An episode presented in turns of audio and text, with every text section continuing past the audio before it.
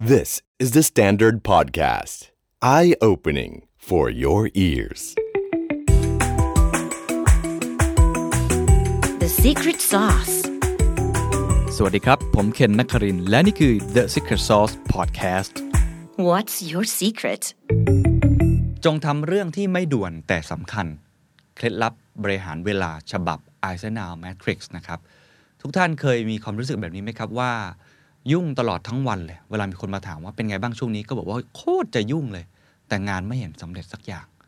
เคยมีความรู้สึกแบบนี้ไหมครับว่าไฟลนก้นตลอดเวลาทำไมชีวิตเร่งรีบตลอดเวลา แต่พอมาดูผลงานจริง ๆ เราไม่ได้ทำอะไรที่ทำให้บริษัทไปข้างหน้าเลย หรืองานของตัวเองเนี่ยไม่ได้มีประสิทธิภาพหรือมีประสิทธิผลเลย แล้วเคยเป็นอย่างนี้ไหมครับ ที่เรารู้สึกว่าทุกอย่างมันดูด่วนไปหมดเลย แต่งานระยะยาวที่มันควรจะทำแต่เราไม่ค่อยได้ทำผมเชื่อว่านี่คือปัญหาใหญ่อย่างหนึ่งนะครับ ของคนที่อาจจะเพิ่งเริ่มต้นทำงาน หรือว่าทำงานมาสักระยะหนึ่งก็ตามที แต่มีอารมณ์ศิลปินไม่สามารถที่จะ manage ตัวเองได้ และเป็นกับดักอันใหญ่มากๆ ก็คือการที่เราไม่สามารถที่จะบริหารจัดการเวลาตัวเองได้ หรือจัดลำดับความสำคัญของตัวเองไม่เป็น เคยสงสัยไหมว่าทำไมผู้บริหารเก่งๆนะครับวันวันหนึ่งเขาทำอะไรได้หลายอย่างมากๆเลย แล้วก็ดูทำทุกอย่างเนี่ย productive ไปซะหมดนะครับรวมทั้งเคยเห็นไหมครับว่าผู้นำหลายคนเนี่ย เขาสามารถที่จะ manage เวลาตัวเองในแต่ละวันในแต่ละสัปดาห์ในแต่ละเดือนในแต่ละปีเนี่ย flow มากๆเลย แล้วงานแต่ละอย่างก็ดูที่จะ achieve ไปซะหมดเลย นี่คือเรื่องใหญ่แล้วก็เรื่องสำคัญเลยอยากจะชวนคุยกันเรื่องนี้นะครับเขาเรียกว่า Eisenhower Matrix หลายคนอาจจะเคยเห็นนะครับ เป็นสี่เหลี่ยม2คูณ2เนาะมี 4 ช่องอยู่ในนั้นนะครับ Eisenhower เนี่ยหลายท่านคงทราบแล้วเขาเป็นประธานาธิบดีสหรัฐคนที่ 34นะครับอยู่ในช่วงสงครามโลกครั้งที่ 2 เลยด้วย แล้วจริงๆเป็นคนที่บางคนเรียกว่าเป็น productive president อะคือเป็นคนที่ทำอะไรแล้วค่อนข้างจะ achieve เยอะมากนะครับช่วงเวลาที่เขาดำรงตำแหน่งประธานาธิบดีเนี่ยเขามีผลงานมากมายเลยทีเดียว แล้วก็มีคนไปถอดรหัสเพิ่มเติมนะคือคุณสตีเวนโควีนะครับอันนี้หลายคนอาจจะเคยได้อ่านหนังสือนะครับชื่อ The Seven Habits of Highly Effective People นะครับก็เล่มนี้แนะนำนะครับสำหรับคนที่ยังไม่เคยอ่านนะครับก็จะเป็นวิธีการบอกว่า 7 กฎหรือว่า 7 ข้อสำคัญที่จะทำให้คุณสามารถที่จะเป็นคนที่ effective people ได้นะครับหนึ่งใน 7 ข้อนั้นนะครับคุณซีเวนโควีใช้คำนี้เลยว่า จงทำสิ่งที่ไม่ด่วนแต่สำคัญ คนส่วนใหญ่มักเสียเวลาไปทำสิ่งที่ด่วนแล้วก็สำคัญ จนลืมทำสิ่งที่ไม่ด่วนแต่สำคัญขึ้นมา เอ๊ะ มันคืออะไร เอาเอาตามนี้ก่อนนะครับ มันมี2อย่างก่อน ลองคิดภาพตามว่า สิ่งที่ด่วน นะครับกับสิ่งที่ไม่ด่วน และก็สิ่งที่สำคัญกับสิ่งที่ไม่สำคัญ ลองวาดตารางออกมา ถ้าใครดู YouTube ลองดูตามภาพได้นะครับ เป็นภาพสี่เหลี่ยมที่2คูณ2นะครับ แกนนอนคือ urgent แล้วก็ not urgent ก็คือสิ่งที่ด่วนแล้วก็ไม่ด่วน แกนตั้งครับคือ important กับ not important นะครับ พอพลอตออกมาเป็นตารางแบบนี้แล้วลองคิดภาพตาม เราจะออกได้ทั้งหมด 4 ช่องด้วยกัน 4 ช่องมีอะไรบ้าง ช่องซ้ายบนสุดนะครับคือช่องที่บอกว่าเรื่องที่ด่วนและสำคัญ ช่องขวาบนสุดครับเรื่องที่ไม่ด่วนแต่สำคัญ ช่องซ้ายล่างสุดครับเรื่องที่ด่วนแต่ไม่สำคัญ และช่องขวาล่างสุดครับเรื่องที่ไม่ด่วนแล้วก็ไม่สำคัญเลย ลองไปทีละช่องผมลองอธิบายทีละช่องนะครับแล้วเดี๋ยวผมจะกลับมานะครับว่า แต่ละคอร์ดแรนเนี่ยเราควรจะลงรายละเอียดกับมันอย่างไร และมันคืองานประเภทไหน และคุณควรจะทำอะไรกับมันบ้างนะอะลองดูก่อน ถามว่าช่องซ้ายบนที่บอกว่าด่วนและสำคัญคืออะไร คืองานที่ไฟไหม้บ้านนั่นแหละครับ งานที่คุณต้องทำในตอนนี้ให้สำเร็จให้ได้นะครับและเป็นเรื่องที่ด่วนสำคัญมาก อันที่2นะครับเรื่องที่ไม่ด่วนแต่สำคัญมากๆ คืองานที่คุณควรจะ schedule ตัวเอง คือวางแผนดีๆ เป็นงานเชิงระยะยาวเชิงกลยุทธ์นะครับ อันที่3ครับงานที่มันด่วนนะครับแต่มันไม่ค่อยสำคัญ คืองานที่คุณ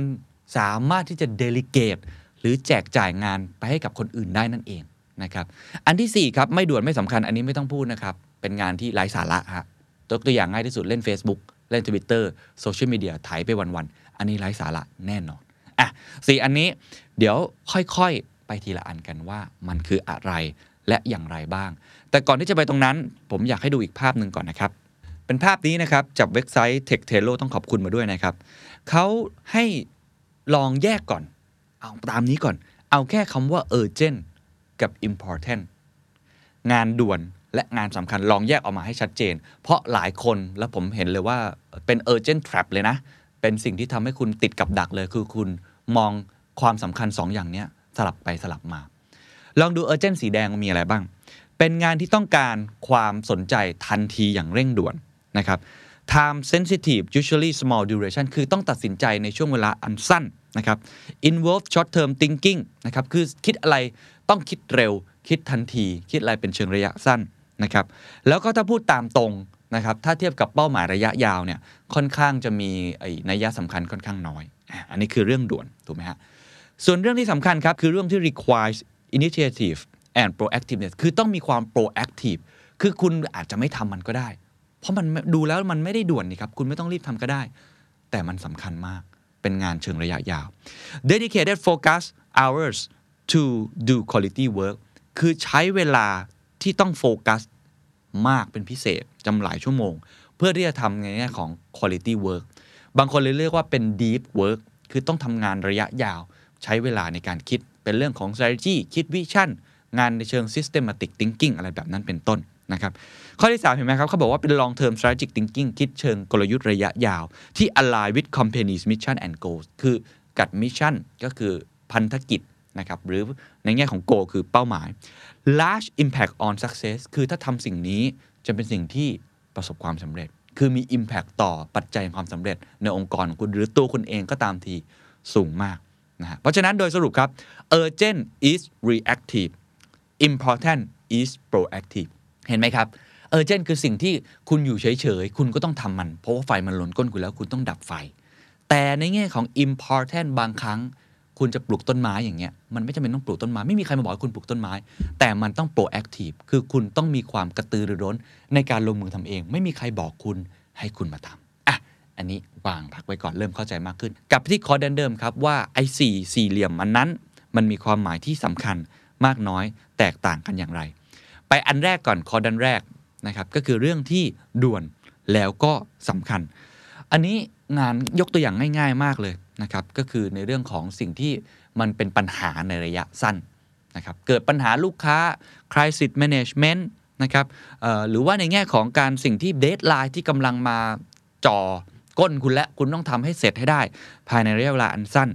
อันเนี้ยเขาเรียกว่างานด่วนแล้วก็สำคัญ คุณสตีเวนโควีบอกเลยนะครับว่าส่วนใหญ่แล้วคน burnout เนี่ยจะตกอยู่ในช่องนี้ และคนที่บอกว่าเวลาทำไปวันๆเนี่ยเยอะมากนะครับยุ่งมากๆเลยเรื่องด่วนไปหมดเลยทุกอย่างเป็นสำคัญไปหมดเลย เพราะคุณมัวแต่ง่วนอยู่ในช่องหนึ่งมัวแต่ทำสิ่งนี้อยู่ครับ และหลายคนที่ผมพบกับคนรุ่นใหม่เป็นแบบนี้หมด เหตุผลสำคัญที่สุด เพราะคุณไม่ได้บริหารเวลาที่ดีพอ เพราะคุณไม่ได้ป้องกันปัจจัยที่อาจจะเกิดขึ้นดีพอ คุณรอให้เดทไลน์มาถึงแล้วคุณค่อยทำคุณรอจนปัญหามันเกิดแล้วคุณค่อยทำแน่นอนช่องนี้สิ่งที่คุณต้องทำคุณต้องดูอิดครับ เพราะว่ามันต้องทำใช่ งานส่วนนี้จะมีอยู่บ้างนะครับสำหรับคนที่เป็นผู้บริหารระดับสูง แต่จริง ๆ แล้วควรจะมีน้อยที่สุดเท่าที่จะเป็นไปได้เพราะฉะนั้นนี่คือช่องที่หนึ่งนะครับช่องที่2ครับเป็นช่องที่สำคัญที่สุด และเป็นช่องที่คุณซีเวนโควีบอกว่า คนที่ประสบความสำเร็จคือคนที่มีทัศนคติในการทำงาน ตกอยู่ในช่องนี้มากที่สุด คือส่วนที่ไม่ด่วนแต่สำคัญ คุณต้อง schedule it ครับ คุณต้องวางแผนจัดการเวลาดีๆ มากๆ ช่องนี้เป็นช่องที่คุณไม่มีเดทไลน์เลยครับ เช่น กลยุทธ์ระยะยาวนะครับ เช่นในแง่ของการที่เป็นในเรื่องของการรักษาความสัมพันธ์กับลูกค้านะครับ เป็นเรื่องของการเรียนรู้ new skill ทำ research ทำ R&D นะครับหรือเป็นเรื่องของการออกกำลังกายได้หมดเลยทุกอย่าง คุณลองคิดภาพเรื่องอะไรที่คุณรู้สึกว่า เออ ไม่จำเป็นต้องรีบทำในเวลานี้ก็ได้ แต่จริง ๆ เป็นเรื่องที่สำคัญมาก แล้วคุณก็ละเลยมัน สิ่งแวดล้อมเป็นต้นกับบริษัทในทุกวันนี้ sustainability การลงทุนในนวัตกรรม การเปลี่ยนแปลงองค์กรต่างๆ การ up skill การ reskill ที่ผมพูดไปแล้ว ทั้งหมดนี้คือเรื่องนี้ทั้งหมดเลยครับเขาบอกช่องนี้คือ sweet spot ที่สุดสำหรับคนที่ประสบความสำเร็จ ถ้าคุณให้ความสำคัญกับเรื่องนี้มากๆครับไอช่องแรกคอร์ดนหนึ่งมันจะลดลงครับ เพราะคุณวางแผนเวลาไว้ทั้งหมดแล้ว ผมเปรียบเทียบเช่น คุณรักษาความสัมพันธ์กับลูกค้าของคุณไว้อย่างดี คุณทำเรื่องของ CRM อย่างดี ป้องกันเรื่องปัญหาที่อาจจะเกิดขึ้นทำ crisis management preventive ไว้ก่อนเลยนะฮะทำทุกอย่างไว้ก่อนเลย เรื่องที่มันจะด่วนและสำคัญ มันก็จะลดลง ไฟลนก้นก็จะลดลง ถ้าเป็นตัวคุณเองทำงานคนเดียวครับเขาให้ deadline คุณมาแล้วว่าอีกเดือนข้างหน้าเจอกันคุณจะต้องนำเสนอแผนโปรเจกต์นี้ แต่คุณไม่ทำมันครับ เพราะคุณคิดว่ามันไม่ด่วน คุณใกล้สอบครับนะอีกเดือนหนึ่งข้างหน้า แต่คุณไม่อ่านหนังสือ คุณไม่เตรียมตัว พอใกล้ๆ คุณจึงค่อยมาอ่านอีก 3 วัน นี่เป็นปัญหาใหญ่ของคนส่วนใหญ่ เพราะฉะนั้นเขาถึงบอกว่าให้ทำยังไงก็ได้ครับ ลงทุนลงแรงนะครับ contribute ตัวเองเวลาทั้งหมดอยู่ในคอร์ดัน2 ให้ได้มากที่สุดนะครับ อันนี้คือตอนที่ 2 แล้วก็อันที่ 3 ครับ คือเรื่องที่มันด่วนแต่ไม่สำคัญ งานประเภทนี้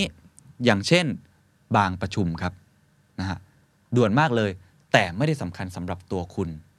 งานบางประเภทที่มันอาจจะไม่ได้จำเป็นที่เป็นคุณต้องเป็นคนทำแต่เป็นคนอื่นทำแทนคุณได้ ผมยกตัวอย่างเช่น สมมติงานของผม การตรวจคำผิดนะครับ การเรียบเรียงคำพูดในแง่ของอการทำสคริปต์นะครับ การในแง่ของการจัดการทำความสะอาดในออฟฟิศของผม งานในการจัดตารางเวลางานหรืออะไรต่างๆ ที่เป็นงานที่ด่วนหมดเลยนะครับ แต่เป็นงานที่ไม่สำคัญสำหรับตัวผม เพราะคนอื่นสามารถทำแทนได้ คุณลองคิดว่ามันมีงานอีกกี่ประเภทครับ ที่เป็นงานที่ตกอยู่ในช่องนี้ การตอบอีเมลของคุณนะฮะบางอย่างอาจจะเป็นงานที่ด่วน แต่คุณอาจจะไม่ต้องเป็นคนตอบ สิ่งที่คุณต้องทำในงานนี้ครับ อย่างเดียวเลยครับคือ delegate it ครับ ก็คือ มอบหมายให้คนอื่นทำแทน เพราะฉะนั้นคนที่เป็นผู้นำหรือคนที่เป็นหัวหน้างาน จะต้องรู้ครับว่างานไหนที่ด่วนสำคัญ งานไหนที่ไม่ด่วนสำคัญ งานไหนที่สำคัญแต่ไม่ด่วน จัดให้ถูกต้องครับ แล้วทำให้ถูกต้องในแต่ละช่อง ถ้าเห็นว่างานไหนนั้นด่วนจริงครับ แต่ไม่สำคัญสำหรับตัวคุณ คุณต้องเดลิเกตมันออกไป ข้อดีที่สุดที่คุณสามารถจัดสรรงานส่วนนี้ได้ และแบ่งงานให้คนอื่นทำได้ คือการที่ 1 คุณจะมีเวลาของตัวเองมากยิ่งขึ้น เพราะคุณสามารถเอาเวลาไปทำงานส่วนอื่นได้เพราะคุณให้งานคนอื่น 2. คุณจะมีความไว้เนื้อเชื่อใจนะครับเพราะว่าคนที่ได้รับมอบหมายงานจากคุณเขาจะรู้สึกดีครับ เพราะงานนี้เป็นงานที่เขา